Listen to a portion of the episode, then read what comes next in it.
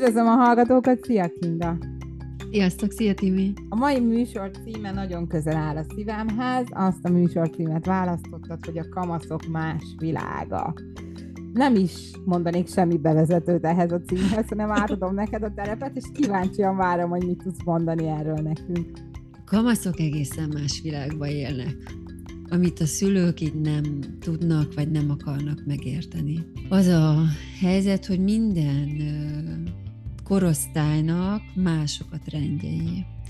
És hogyha a kamasznak vannak barátai, vagy hát iskolába jár, azokat követni kell, ami a szülőnek nagyon sokszor nem tetszik, vagy nem tud vele mit kezdeni. Főleg most, amikor vannak ezek a gender témák, ez nagyon sok szülő rémálmat, talán ha lehetne így mondani, hogy most akkor a gyereke fiú vagy lány, nemtelen, minek hívja, minek hívja magát, és ez egy hatalmas nagy kérdés a szülők fejébe, hogy akkor most mi lesz az ő gyerekükből.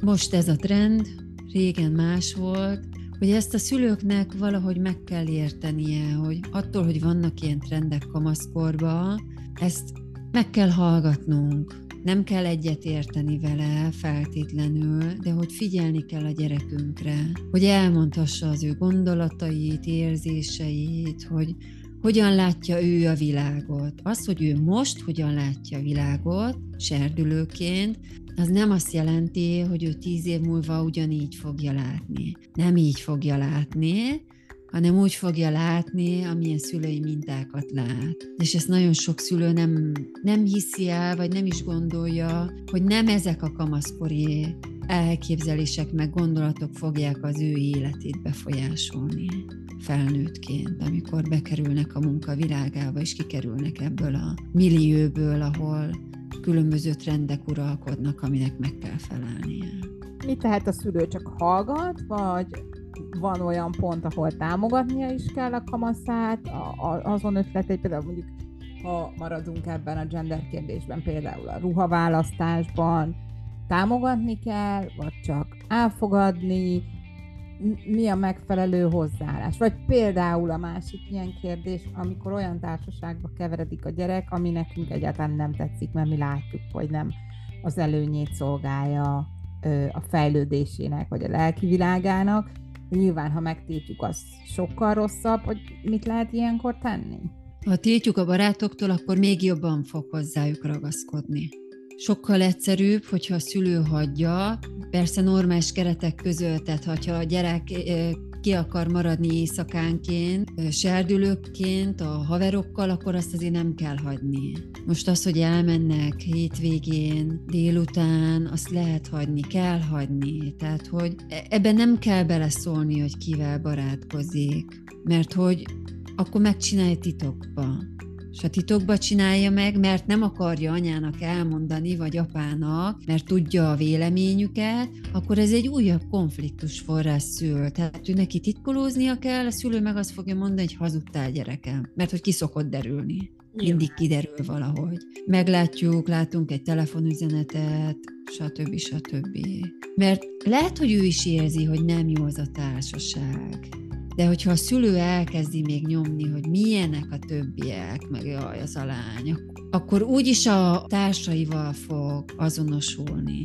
Tehát jobban fog kötődni hozzájuk, mert hát pont, hogy a serdülőkor lényeg, hogy leváljunk a szülőkről, és hogy ne velük azonosuljunk. Az öltözködés terén nem kell, hogy akkor a szülő, jaj, de csinos vagy, igen, szuper jól nézel ki, amikor nem ezt gondoljuk. De hagyni kell. Tehát ha bőpulcsiba akar járni, fiúkaváltot akar, hagyni kell. Majd tíz év múlva visszanéz, akkor lehet azt mondja, ó, de gáz voltam. Jaj, anyám, te ezt hagytad. De ő akkor azt fogja mondani, hogy, hogy milyen jók voltak a szülők, hogy nem szekáltak ezért. Jó, jelezték, hogy hát ők nem ezt a stílus szeretik, de jól van, hát ezt akartam, ezt akartam. Tehát, hogy, hogy az ő ízlése alakuljon ki, hogy mi az, ami neki tetszik. Most, hogyha ez a trend, hogy bőnadrág, meg nagyobb legyen két számmal, meg a lányok fiúsba járnak, akkor húzzon. Lehet, hogy nem tetszik, de neki tetszik, akkor azt lehet mondani, hogy jól áll. Vagy örülök, hogy szívesen hordod, vagy hogy ez a kedvence, tehát hogy nem minősítő jelzőket, hanem, hanem úgy, hogy azt érezze, hogy hát jó van azért. Azt hordom, amit szeretek. Igen, igen. Én mindig mondom a, a kamaszaimnak, hogy beszélgessenek a szülőkkel, hogy ők milyenek voltak kamaszkorban. A szülőt is egy picit visszaviszi abba az életkorba, fölhoz emlékeket, fényképeket érdemes megnézegetni, és akkor nem lesz már annyira idegen tőle az a korszak, amiben a gyereke van. És azt mondja, hogy ja, hát én is voltam, tényleg, milyen jó volt az a nagy bőpulcsi, ami így körülölel, de nagyon elmennénk ilyen analitikus vonalra, akkor mint egy anya, ami így körbe bezár az a nagy fekete pulcsi. Tehát, hogy lehet szimbólumokat is hozni, hogy e- ennek is megvan így a, az Ez egy érdekes szimbólum egyébként. Egyébként a kamaszok nagyon szeretik az ilyen nagybő pulcsikat. A lelki világukat mennyire tudjuk segíteni, vagy hát nem is tudom most ezt az ápolás szót, hogy ezt jó-e használni, mert ugye a kamaszoknak óriási kétségeik vannak ilyenkor az életben, a szülőkkel, a, nem találják a helyüket, mert ugye szükségük is lenne ránk, de mégsem, hogy mi az, amivel egy szülő leginkább tudja segíteni a kamaszát? Ha nem cseszteti folyamatosan. Ez a, meg kell tanulnunk csöndben maradni. Hát nem az, hogy csöndben maradni, hanem hogy úgy ott lenni, hogy közben támogatjuk, meg irányt mutatunk. Tehát azzal, hogy folyamatosan a negatívokat emlegetjük föl, azzal nem visszük előre. Tehát ha nem a legjobb tanuló a gyerekem, és hoz egy jobb jegyet, akkor nem azt mondom, hogy na látod, te tudsz többet is, meg megmondtam, hogy van eszed, de lusta vagy, akkor ezzel itt nem támogatom, akkor belerugok még kettőt. Mi a helyes? Nem meg... Megdicsérem. Ú, de jó jegyet hoztál, szuper. Ennyi. Semmi másra nem kíváncsi. És hogyha ezt megkapja, a jó jegynél is, a rossznál meg az, hogy jó, ez így, így sikerült, nem ment az anyag, ő úgy is tudja, hogy lusta volt vagy sem. Nekem nem kell mondani, hogy mert miért nem tanultál. Jó, nem így sikerült, a legközelebb lehet jobb lesz. Akarja, vagy ennyi. Mert hogy ha én szekálom, akkor ő nem fogja elmondani a rossz jegyet. Mert hogy itt a szülők félelme az rávetül, tehát hogy jaj, tudom, ha most elmondom anyámnak, hogy rossz jegyet kaptam, akkor jön az, hogy mi lesz velem, mi lesz belőlem az életben, mennyire fogom vinni, jaj, én semmire se vagyok jó, mert bezzeg a testvérem, a barátnőm, bezzeg az anyám, az apám, ők jó tanulók voltak, és akkor így belepörgeti magát a kamasz, hogy ő meg akkor semmire nem lesz jó. Én szoktam mondani, még attól, ha megbukik középiskolába a gyerek egyszer, attól ő még lehet egy, egy szuperklassz ember az életben, és lehet a következő évben összeszedi magát, egyetemet végez. Lehet egy menő cégnél, attól, hogy ő egyszer megbukott, nincs világ vége, csak a szülők azt gondolják, hogy ez szégyen, ez, ez így nem, nem, nem. A, és akkor ott eltemetik az egészet. És akkor lehet, hogy a gyerek is eltemeti saját magát ilyen szempontból. Igen. Igen. Pedig lehet, hogy olyan életfázisban van, hogy, hogy képtelen az iskolára koncentrálni. Ha vannak ilyen tragédiák a, a családban, mit tudom én, szeretett családtag elvesztése, költözés, nem tudom én, suliváltás, stb. Lehet, hogy őt annyira megviseli, hogy nem tud az iskolára koncentrálni. Ha nem az a típus, hogy neki a tanulás az első, akkor igen, elcsúszhat. De majd idővel helyre jön. Pontosan. Hát van, aki 30 évesen iratkozik be az egyetemre. Én 40 voltam. Ah, Timi. Igaz, tehát, hogy... Másodjára, de igen, tehát hogy viszont karrierváltásra, tehát hogy tényleg az van, hogy az ember akár 40 éves korában is tanulhat új dolgot, és uh, talál, találhatja meg álmai munkáját, és nem számít, hogy előtte mi volt. Most az, hogy ráerőltetjük a gyerekre, hogy tanuljon tovább, mert hogy kell, és utána meg 10 év múlva ő kitalálja, hogy ő egyáltalán nem ezt akarja dolgozni, nem abba a szakmába akar tanulni, akkor nem vagyunk előrébb azzal, hogy van egy olyan végzettség igen. Hát sőt, van tíz év, ami nem volt annyira jó az életében. Igen, csak mint szülő, ez akkora önfegyelem, meg um, ön, nem azt mondom, hogy önismeret, hanem végül is, tehát hogy emlékeztetni kell saját magunkat arra, hogy uh, nem, ez az ő élete, 15 éves, 14 éves, előtte az élet, millió lehetősége van.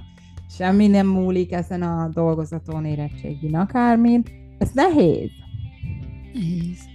Nehéz, persze. De át kell adni a felelősséget. Tehát az a baj, a szülők le akarják venni a kamaszaikról a felelősséget, hogy majd akkor ők intézkednek, majd akkor ők bemennek a suliba, majd akkor gyere gyorsan átnézem a dolgozatot, hogy biztos, hogy jó legyen, hogy így nagyon kontrollálni akarják az egészet. És akkor eltűnik az, hogy, hogy a, a kamasz mennyire tud hatékony lenni, meg mennyire érzi a sajátjának a dolgokat.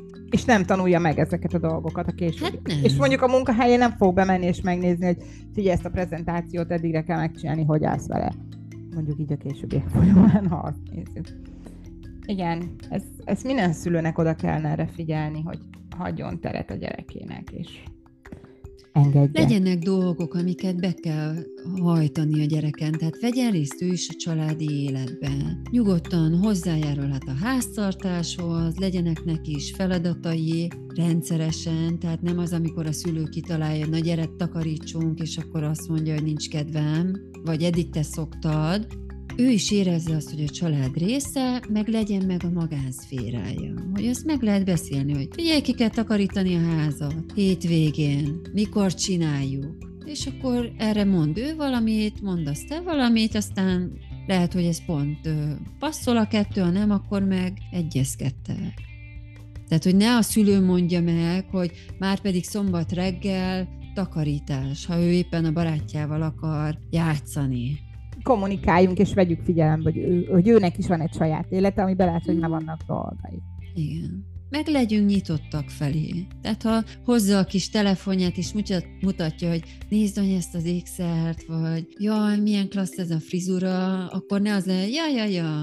És akkor így azt érzékeli, hogy hát anyámat nem érdekli. Mert utána nem is fogja akkor már megmutatni. Hát nem, nem fogja. Vagy ha így odavetjük, hogy mi ez? ez a, a mi ezből is már akkor így levágja a kamasz, hogy na jó, akkor neked sem mutatok semmit, anyám. Ha nem tetszik, akkor is lehet azt mondani, hogy ah, tök jó, vagy honnan van, vagy szeretnél ilyet, vagy hát igen. Szóval végül lehet egy jó beszélgetés. Megkérdezni, igen. Ez egy jó kérdés, hogy akkor ezt tetszik? Kipróbálnád ezt a frizurát?